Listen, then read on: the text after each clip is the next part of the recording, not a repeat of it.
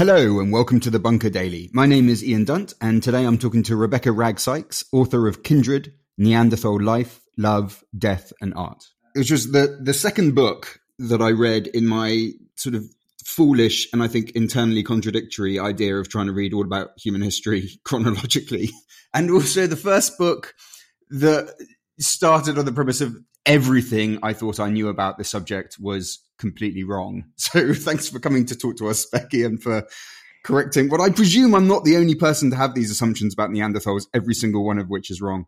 Thank you for having me. But um, well, it's easy as an archaeologist. You know, I know that I know the data, but yeah, it's it's been really nice actually that even archaeologists have said, you know what, I didn't know that. So. oh, wow. Can you answer the question that I think is probably the most Google searched questions for Neanderthal, just to get us started, which is Are Neanderthals human? Absolutely, they are a kind of human. When you're dealing with fossil species, you've basically just got the bones, and now also we have some of the genetics. It's not like you can look at living creatures and see how they interact with each other. You know, so for a long time the question was, well, could we actually interbreed with Neanderthals at all? The answer is definitely yes, we could. And actually, we shouldn't be surprised that we could interbreed with them because we're really close to them in time. Our last common ancestor with Neanderthals was no more than 700,000 years ago, which sounds a lot, but in terms of what we see with other animal species that interbreed, it's not at all. Polar bears and grizzly bears can interbreed, and other, other creatures who are much more sort of further separated, they can do. So, in that sense, the division in terms of calling them a different species is because of the history of human evolution, where we first only had the fossils. And certainly Neanderthals do look different to us, not just in like a gross sort of overall look, but all across their body there are little differences. Yet we certainly could interbreed with them. Um, so on in that definition of a species, they are the same species as us. Really, what we sort of talk about now in terms of how we discuss it as as researchers is that we are different populations of very closely related human forms. I think um, so. We diverged from from the population that would become them, as I say, somewhere between 700 and maybe 550,000 years ago. We went off on our path. They went off on their path. There was a little bit of interbreeding now and then, but never enough that we physically started to you know morph into into one population. So they were distinct but they i think for practical purposes yes they are another kind of human. There's i mean there is this sort of sense in that book that you're fighting these sort of assumptions that, that we have about Neanderthals, not just from sort of lay people, but also from people in, that, you know, for over 100 years have been involved in the archaeology, which comes sort of imbued with this sense of kind of kind of Homo sapien superiority? There is something of a divide actually within archaeology of the people that do Paleolithic, so sort of pre the last ice age archaeology, and that includes Neanderthals, um, and sort of people that do later prehistory where they built impressive things like Stonehenge, or you know they mm-hmm. eventually even started writing stuff. So I think there is a little bit of a an idea that oh well people like me just deal with the monkey men. But I'm, I'm, know, I hope that's reduced somewhat over the past couple of decades, just because of the way what we can see in the archaeology has has really shifted that, and that's that's exactly why I wanted to write the book is just to sort of synthesize all the amazing stuff that we actually can say about Neanderthals. Can you talk to us about the Neanderthal brain? It's sort of about the same size or a bit larger than, than the Homo sapien brain, but it's organized differently. Is that right? The actual brain is really interesting. We know some of what their brain structure is like, um, basically from the cast shape on the inside of skulls. So if you have a fossil skull, you can tell the broad shape on the outside, but on the inside, the brain itself kind of leaves sort of an impression where as the skull is around it and you can even see like where the blood vessels were and things like that. So that is what allows us to model what the real form of a neanderthal brain looked like. We can't see the internal structure obviously but we can see that form. And there are sort of there's actually some a couple of examples where the the brain itself was sort of fossilized, basically, so you can see the outer surface of it. But what we can deduce from that is that some of the structures which are involved in sort of higher level things like processing cognitive ideas, decision making, and language, those are a bit smaller in Neanderthals. So, although the general size of their brain is pretty much the same as ours, possibly slightly larger in terms of the the capacity of the skull I'm talking about here. Mm-hmm. But that might actually be because we may have more complete bodies of Neanderthal males, which will skew it slightly in the size sample if you compare it. If you compare Neanderthals to only living males, then the difference is smaller. So basically, they're about the same. I think that's a sort of uncontroversial um, point. But how their brains functioned is is the real question. Like if you have slightly different structure, if you have different parts of their brains that look smaller or larger than ours, does that actually mean that the functionality is what it would appear to be? Or if we actually could stick one like in an MRI scanner and watch how their brain operated, perhaps it wouldn't be as different to ours as the structure might imply. So the answer is it's really complicated. I think I think that's going to be a recurring theme, and, and um, that's why I look at the archaeology instead because that tells us what they actually did. Right. I'm going to stay off it just for just for another question, and that's on whether they spoke. Now, we will probably never know whether they talked, whether they used verbal communication, but you suggest really that there's just no reason to think that they wouldn't have. I think actually we can say they definitely did have verbal communication. I think depends what you mean by verbal communication. If you're talking about sitting and chatting and having a podcast, um, then yeah, you know, okay, they don't have recording equipment, but could they have a conversation like this? That is what we don't know. Did mm-hmm. they have some form of speech, as in vocal communication that was relatively complicated, that was part of their everyday life, that contained maybe social information and also information about the environment around them, I think that would be something most specialists would say yes, they did have that. I should have been more. I should. I, yes, I. I, I should. Remember, someone who knows what they're talking about. I actually need to use much more specific language. So I should say, there's there's nothing in the sort of breath control or the uh, range of hearing or what we can presume about the brain that would indicate that they were incapable of language. No, absolutely. I think what we can see from not even going into the archaeology and, and what that might suggest in terms of social organization and stuff, but if we only look at the anatomy, then I think where we are today compared to where we might have been 30 years ago, it looks much more solid. So it doesn't really seem as if they would have had problems in terms of, um, as you say, like controlling their breath and things like this. That was to do with the placement of sort of the spinal column and things like, oh, could they, you know, did they not have enough good control of their lungs? We know they had massive lungs actually, so they would have presumably had pretty impressive um, voices, but not necessarily to the extent that there's that crazy BBC reconstruction from I don't know ten years ago that's all over YouTube, you can see there's some guy who's just sort of screaming and pretend to be an adult. I, I really don't think I don't think it was like that.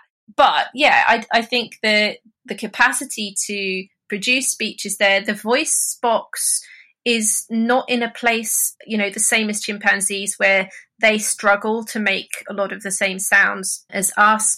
That looks like it would be a relatively okay. And also, recent research on the anatomy inside their ears, I think, has been really, really sort of a clincher for people in that it looks as if essentially, although the shape of their head is different, and that seems to have affected the shape of the the inner um, the the middle and the inner ear in terms of the anatomy for hearing things, it still seems to have adapted to be tuned into the same frequencies that our ears are, which is human speech. It's, it's talking. That's what we are designed to be able to hear mm. really well. Um, and it looks like Neanderthals are almost exactly, you know, the same sound frequencies. And, and, um, there was some really cool recent modeling done that suggests, you know, that they could hear soft consonant sounds like a t that kind of sound, which is the sort of sound that's really important in face-to-face conversation because you can't hear that across a valley you know it's it's mm-hmm. not like a, a loud vowel sound so overall i think yeah they they're definitely talking and it's important and it's a key part of everyday life but the content of what they're communicating about is the big question i kind of had this image i think all my life when when i imagined the sort of the work on stone that you would see from sort of human ancestors that it was this quite brutal right let's smash this rock and then use it to hammer in the head of a deer or something. Actually the breadth of of sort of of product really that they were creating with stone and not just with stone but with wood and other materials is kind of astonishing.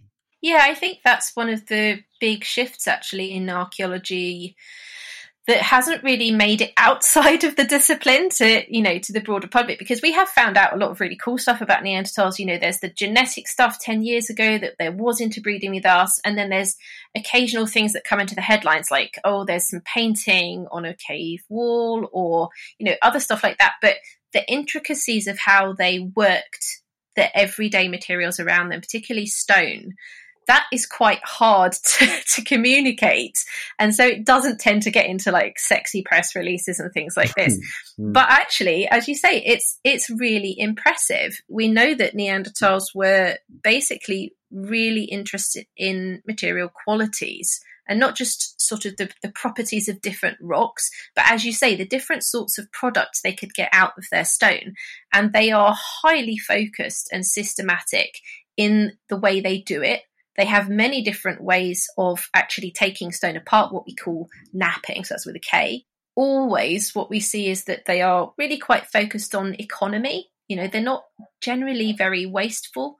They have a really good idea in their head of the sort of product they want. Is it something that you're going to use um, and then just chuck, or is it something actually you want to take with you and be able to resharpen? And those different sort of needs, they anticipate that and they take it into consideration. And the whole thing is sort of just full of diversity and flexibility and creativity. And it's not the image, as you say, of Neanderthals at all as sort of just bashing stuff and doing the same old thing for like 300,000 years. That's totally not what we see now. We're about to go into the world of potentially uh, even more heavily, I think, because th- there is an extraordinary passage in your book. Tell me if I'm pronouncing this wrong about um, a site called Bruniquel. Uh, Bruniquel, French. right, yeah. Okay, well, you've absolutely smashed the shit out of me on that one. Yes, okay. Which uh, I want because I'm a journalist. What what I'm obviously raring to say is that there is a possibility that it is the first site that we have, which looks like it could conceivably be something like a place for sort of human spirituality or human religion.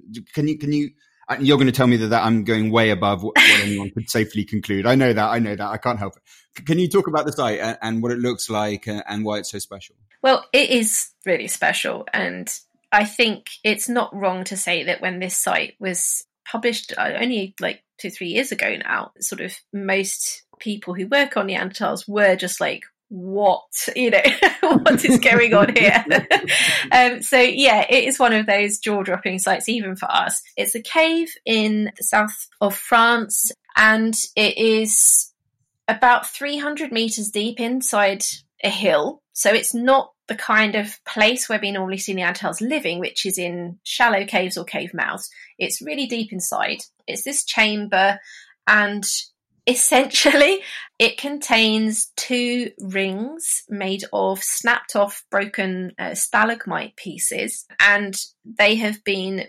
broken off, snapped off um, systematically, selected by size, and then formed into two very large rings in this big chamber with piles of these things inside them. So, a couple of piles. And moreover, there's burning on these surfaces. Some of the burning might have been actually to help them break and snap the stalagmites, but it doesn't all sort of look as if it's to do with that. There's also a little bit of burnt bone here and there, including a bear. So this is very weird. It's not a living site. It's way too far in the cave. It would have been completely dark all the time without some sort of illumination. And yet there are these circular structures. They don't look like sort of any sort of little house or, you know, nothing like that and the age was the big thing as well. This is this has been well dated by methods that actually directly date when those stalagmite uh, objects were sort of snapped, and that's because flowstone's gone over it later, and you can date the relative ages, and it comes out 174,000 years ago which is kind of halfway in, in the realm of the Neanderthals. Um, so they sort of emerge about 350,000 years ago. So it's sort of halfway, but it's still immensely old. This is not just like heaps of rock that have been shoved together into circles.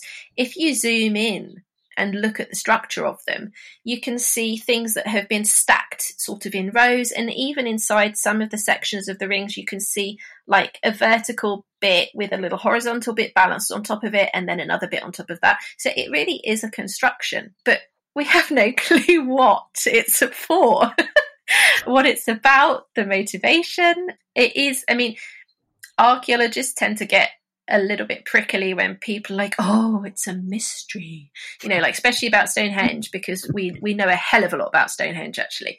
But in this case, yes, it is a mystery. We don't know what the purpose of this was, what was motivating them, and if you calculate like the amount of time it would have taken to to move this like tons of stuff, it would have been hours and hours deep inside this cave. We don't know what is going on. Um, but yeah, I personally, I think it is interesting because it fits into a lot of other sort of patterns that we see in terms of how Neanderthals engage with materials. But then we also have this whole other side where it seems like there's an aesthetic interest in materials, in the alteration of substances, in putting pigment on surfaces, in, incising lines on things, none of which has like a clear functional purpose. And so perhaps this construction in a cave is some other expression of an aesthetic. What the precise meaning to those who made it was, we don't know at all. I suppose because you know when you look at the sort of the, the, caves you see from Homo sapiens, very very old caves with with sort of paintings on them, and we instinctively think that it has a spiritual element to it. Is is there something that stops us from saying that about this site, except for the fact that there's obviously no evidence for it at all? well, but I mean that that's what's really interesting though, because it's a little bit like why I use the word aesthetic rather than art. I guess spiritual motivations. When we talk about those, we usually mean it for human society in a social context where you have some sort of pre-existing structure in terms yeah. of the agreed meanings for what that spiritual thing is. But actually what is spirituality except an emotional engagement with the world in an embodied way? You know it's actually about your physical response to something because your physical body is the basis for your emotions just as much as your as your brain is. You know there's an interacting system and so we can see, for example, things that other animals do that seem to be actually just them expressing an emotional response. For example, people have mentioned for a long time um, that some chimpanzee groups seem to respond in a really emotional way to storms or rain or waterfalls. That is a sort of spiritual response in the sense that it's it's your brain processing the aesthetic experience of the world around you in a way that that is giving you a heightened ecstatic response. In a sense, we have to look for something like that as the origin for human spirituality in a, in our own species. That's that's kind of what you know religion is really aiming for. It's a transcendence, isn't it? Out of the the everyday into some sort of greater emotional feeling of, of connection with the material world, but you then give it a framework in human society of having this nature versus the spiritual realm. But that is not how all human societies understand how their cosmologies work. It's much more nature is itself the experience. And so I don't know. That's my answer. we know now that there was interbreeding between Homo sapiens and, and, Neanderthals. I went into it presuming exactly what many have presumed before that you just assume this very violent relationship and you assume much of that sexual contact might have been coercive rather than anything else. In fact, your book does a lot to go, well, there's no reason that we should presume that. And there are some reasons to think the exact opposite. Yeah, I mean, this is one of the most interesting questions for me. Now that we have the genetic data which shows that there definitely was contact, there's definitely was sex in some form with hybrid children who survived. And it wasn't just Neanderthals and us. Neanderthals were also doing this with other hominin populations in Eurasia as well. Some a group called the Denisovans, we know that. But yeah, like why why has there been an assumption that this was based on conflict? Basically, it's because for a long time it's tied into the paradigm that we have created for ourselves, which is that we exist today and the Neanderthals don't because we were somehow fundamentally better. We dominated the situation. We bashed them out the way or whatever, or we were superior. It's all it's all based around this idea. That doesn't fit very well with the idea of groups meeting and actually it being amicable or about curiosity and things like that. So I think that's why those ideas were not really pursued. And it was all much more, well, this was probably about fighting or rape or war or kidnap or whatever. And yes, there are models in primate society. For example, chimpanzees are quite well known for being pretty uh, not fond of strangers. You know, they will attack other groups. They actually have territories that they patrol. They're quite scary, really, but they will just murder members of other groups. However, the very close relations of chimpanzees are bonobos, and um, they are what used to be called pygmy chimpanzees. They are much more open to relations with groups that they haven't met before. They don't just immediately be like, right, fight. You know, that's not their vibe at all. And that's probably because bonobo society itself is far less based in violent domination. They tend to sort their disputes out through shagging, um, through sex. And, you know, it, that's not only it, but, but overall, the structure of their society is different. And that predisposes them, I think, to a different attitude to strangers. So my question in the book is why are we taking the chimp model mm-hmm. as the baseline when we also see that our other very close relations, bonobos, don't do that. And I don't think there is anything in the archaeological record that that says there definitely was loads of war or conflict. We have zero evidence for that. All we have evidence for is that people were having sex, and at least some of the babies were being raised and surviving in whichever group they were in, which implies some level of care and also that those hybrid children, going back to the language thing, were able to integrate into their society enough that they could then have their own children. Otherwise, we wouldn't see that DNA surviving in us today. Yeah, I have to, I have to say it is an, an insanely fascinating book, and as you've as I think people will get as you're talking, the process of reading it isn't just about sort of discovering this thing that you didn't know that much about. It's also this kind of oddly internal process where you're sort of interrogating why you yourself had all these assumptions, which are predominantly based on sort of conflict and warfare, rather than rather than a broader sort of sense of the, the possibilities that are there in this sort of period, you know, beyond our comprehension uh, in history. It, it's absolutely fascinating stuff. Um, thank you so much for, for having a chat to me today. I appreciate it hugely. Oh, thanks, Ian. It's been lovely. That's your Bunker Daily. We're back with more Monday to Thursday with a full panel on Tuesday and the new weekend edition on the weekend. Cheerio.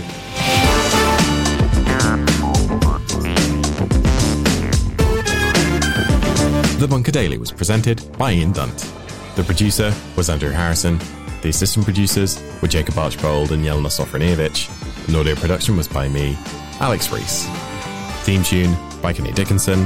The Bunker is a Podmasters production.